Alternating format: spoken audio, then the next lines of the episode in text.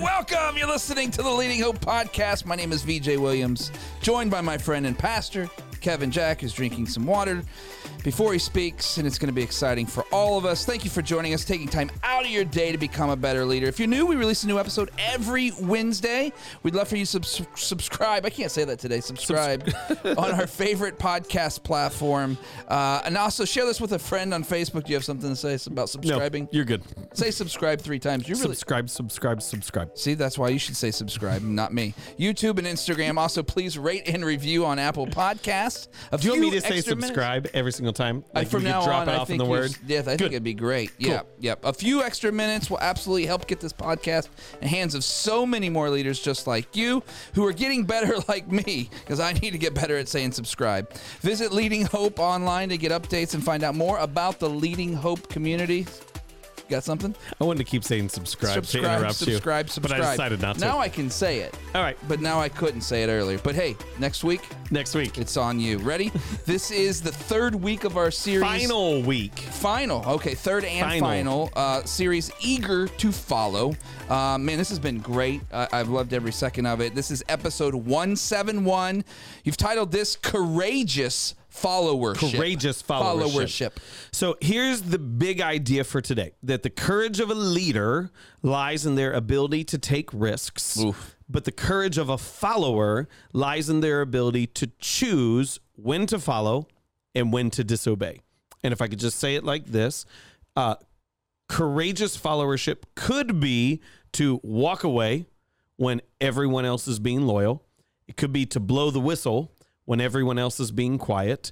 And it could equally be to stay loyal when everyone else is creating mutiny, to make contributions when everyone else is making chaos. And to understand that, like, hey, there is a significant role of the follower in shaping the future of the organization.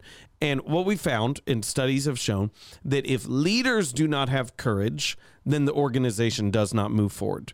But if followers do not have courage, that the organization becomes toxic and unhealthy over time. So I want to give you three more ideas for today on this idea of courageous followership. First idea is this is that there is no leader who will never need to be checked. There is no leader who will never need to be called out at some point in time. And it's been said like this that power corrupts. I don't believe that is the case. Uh, I have found far more likely that power reveals. power doesn't necessarily corrupt, power shows what was already there. and it may accentuate it to, to a higher level, but it doesn't create it. It reveals what was already in there. And the reality is, is you're not perfect. Yeah. So when power reveals, it shows those lack of perfections and what actually needs to take place. Uh, Ira Chaleff said it like this: that leaders rarely use their power effectively or wisely over long periods unless they are supported by followers who have the stature to help them do so.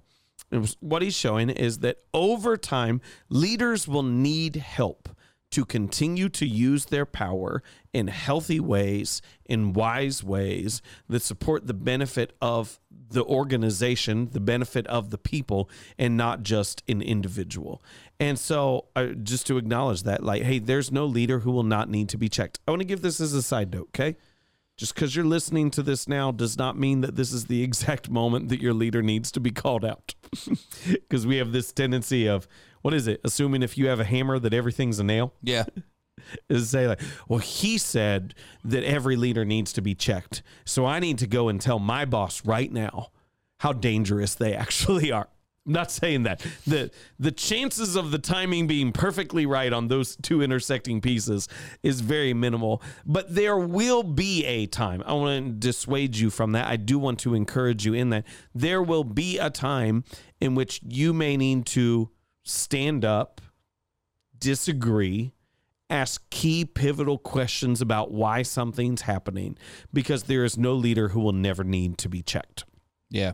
Second idea on this is that your obedience can be helpful and your obedience can be destructive. Your willingness to do what you're asked can be helpful in the source of your contribution, and your obedience can also be destructive. So I learned about this. Ready? I was studying for this, I learned about Milgram's experiment. Are you familiar with Milgram's experiment? No, I am not. Okay, so this is what took place: is um, they had um, they had the person conducting the test in a room with another person who had an electric shock dial. And what I like they, it already. What they told, oh my gosh, it's terrifying. And what I'm they joking. told the person with the electric shock now is that there was someone in another room who was answering questions, and if they got the answer wrong, that they would have to have applied to them an electric shock. Now, the person in the other room was part of the experiment. Sure. Okay.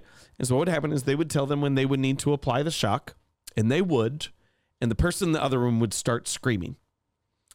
And they took this all the way up to, ready? What they believed was 450 volts. Now, the person in the other room obviously was not getting shocked, okay? Just verify that.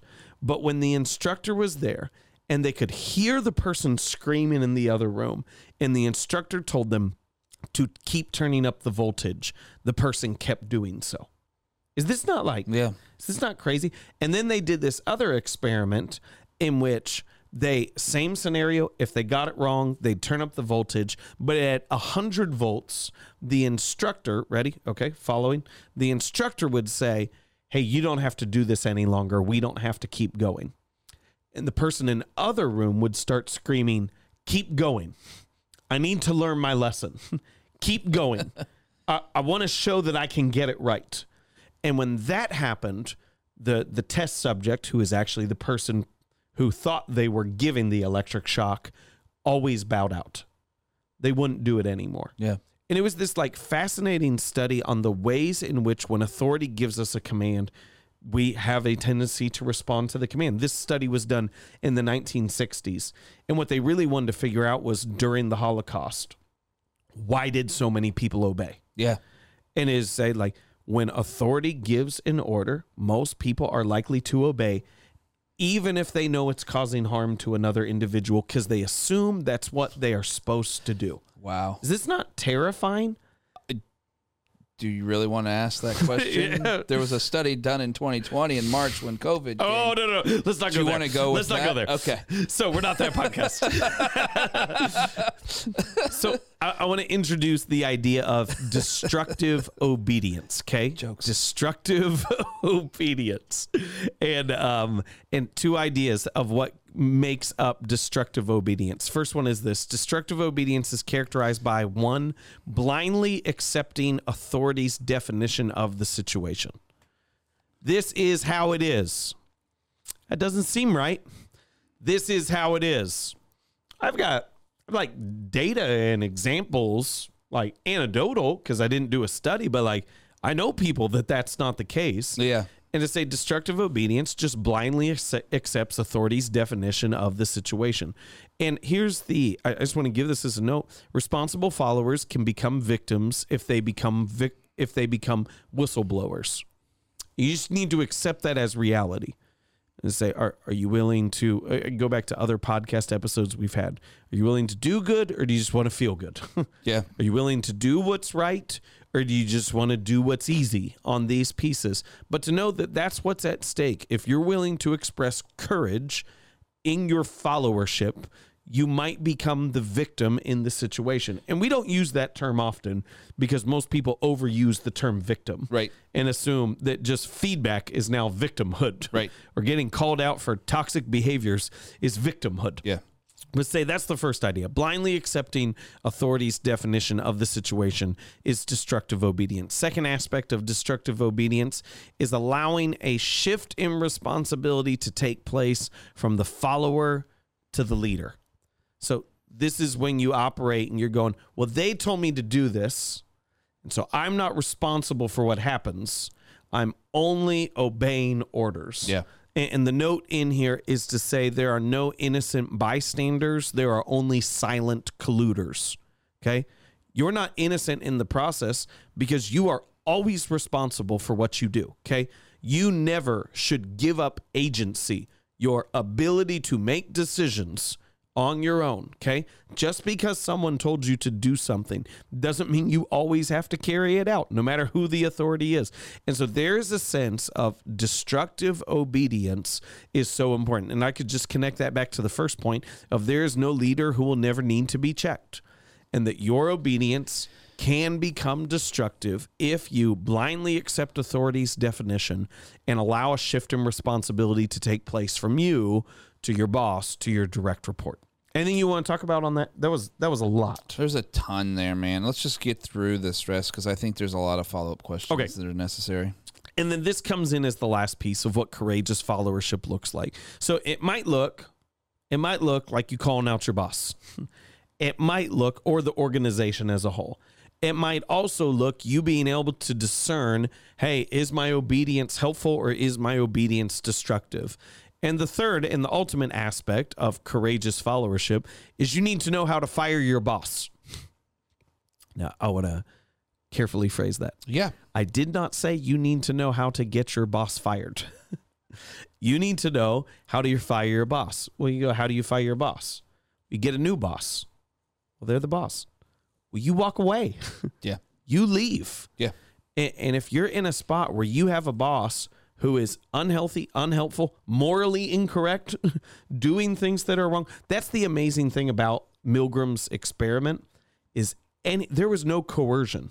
Right. They just told them this is what you have to do. They weren't getting paid.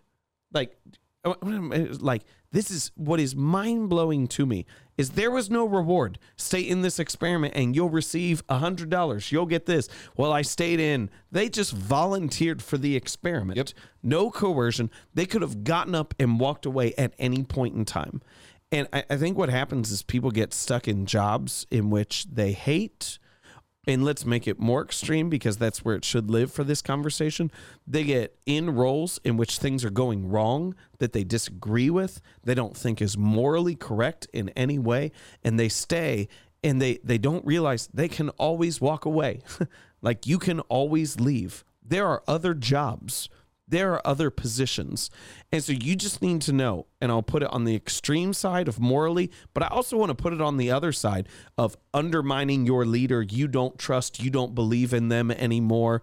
Um, you're you're actively working against them. You don't forgive the small things anymore. Like if you're in either of those things, call it what you want. You need to find a new job. You need to set off on a new adventure, or maybe use this terminology of I need to fire my boss Yeah. because this isn't working. And so I walk away and I go get a new boss. Keeping ourselves involved only serves as an obstruction to the leader and prevents us from fulfilling our followership obligations. Uh, let's let's just stay there for a second uh, under how to fire your boss because I think people uh, will struggle with that concept in general because I don't think from from experience I don't think people uh, naturally when they stay they don't say I'm there's they've already made their mind up they're going to stay. Well, there's a number of reasons. Maybe they're comfortable in their position. Maybe they enjoy aspects of it, but not their boss. Yep. There's a number of reasons people stay, but you're saying they need to make a decision not to, because a lot of people will say, well, I'll just change them. Yes. How do we help people fight against that narrative? Well, I don't even think they always say, I'll even change them. It's like, I'll change it. Well, they say them and then they realize they can't and then they'll change it. Yeah. It's usually in that order. Well, I would just say, like, um, I'll change them the way they think. people, I'll do it this way. I believe people overestimate their ability to transform someone else. Oh, there's no and doubt. to transform organizations as a whole. And I don't want to be, belittle that, but in the influence an individual can have. But like they'll get in something that they completely disagree with, and they'll just go, "I'll change it." Yeah. and it's just like you won't because you don't love it. right. Like you, you can't change what you don't love. You don't believe in it, and so like if you were someone, it, there's a there's a massive difference between running on passion and and what's positive and what could be, and running on frustration. Yeah. and they go like if if your posture is cynicism, the only way you're going to change it is actually for the worse. Yeah, and I think that's the key and dis- uh, um, distinct marker at the end of the day is that you're saying, "Hey, you can have passion and want to see things get better, Yeah, but the whole goal can't be just to change it despite or in spite of the leader. Yeah, and I would say it as like um, a, a leader can equip a follower, a follower can equip a leader and help them see how to lead a little better through feedback loops. But it's not either of their role to transform the person. Yeah. Is to go like if you've got to transform your employee for them to be a good employee, you should probably ask them to get a new job Yeah. because they didn't ask for that. Yeah. And so I think that begs the question of, uh, well, we can get into that another time because then it's like when do you you're not transforming but you're leading. You know, there's a difference there. We'll talk about that another time because that's another. That'd be quite the rabbit hole. Yeah, um, which is which is really good to actually have that conversation. The more important one for this discussion, Yeah. uh, for this courageous fellowship episode, is you really use this language right at the beginning, which you said uh, you use the word disobey. When we use that word, it's an automatic negative qualifier in anything that's said. It felt af- weird saying it. right? Yep. How do we how do we introduce this concept that someone could say it's okay to use this language in these circumstances? Because I don't think just just just writing it seems wrong. Yeah, because disobey is always negative. Always, Yep. except when it's not. Yeah. Um, Which- I actually uh, found this out as I was studying this is that the military has had to teach soldiers what orders should be disobeyed. That's so they are exactly what came prepping them on the front end that if this is an unlawful, unmoral order, you are not to carry it out because there were times that soldiers felt like it was their role to blindly obey everything that came their way. And then there's a consequence for that, even though it was the right thing in the order of command. Few good men. It always comes up, right? Like it's always that thing, right? The end of the movie, Hal looks over and says, "What did we do?" Yep. Right? And it's it's that thing. So my my question is, how do We just dated ourselves on this podcast. That's Yeah. fine though. Well, that's a. I mean, hey, listen, if you've got It's a great movie, and if you don't know that, you can't handle it. It's on every. I see what you did there. That's uh, that's great. It's on every third weekend. Um, That's a great like, point. I mean, it's on.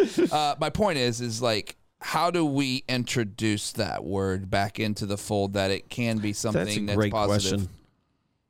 I yes, We just talk more about it. Like it's just we we say these are the cases when disobedience is actually obedience in a different. yeah. So I would just say it as let if I could maybe reframe some. Yeah. Uh, your obedience is to morality and purpose. Okay. Yep. That's your obedience. And so if the order goes against morality and purpose, then disobedience is actually the moral, purposeful thing to do. There you go. And so to say it is like you are being obedient, you're just being obedient to a higher calling. And if the higher calling calls you to be disobedient in the moment, then that's good disobedience. That's great. Fantastic. And you've got some closing questions for today. yeah, let's roll through it. So, three questions for today as we wrap up this series. Yep. First one Am I willing to check my leader in a healthy way? Ooh. And we could spend forever. I don't have time for that today to Yeah. go into that. You don't have time for that Yeah. today. Let's go. Somebody needs to check you.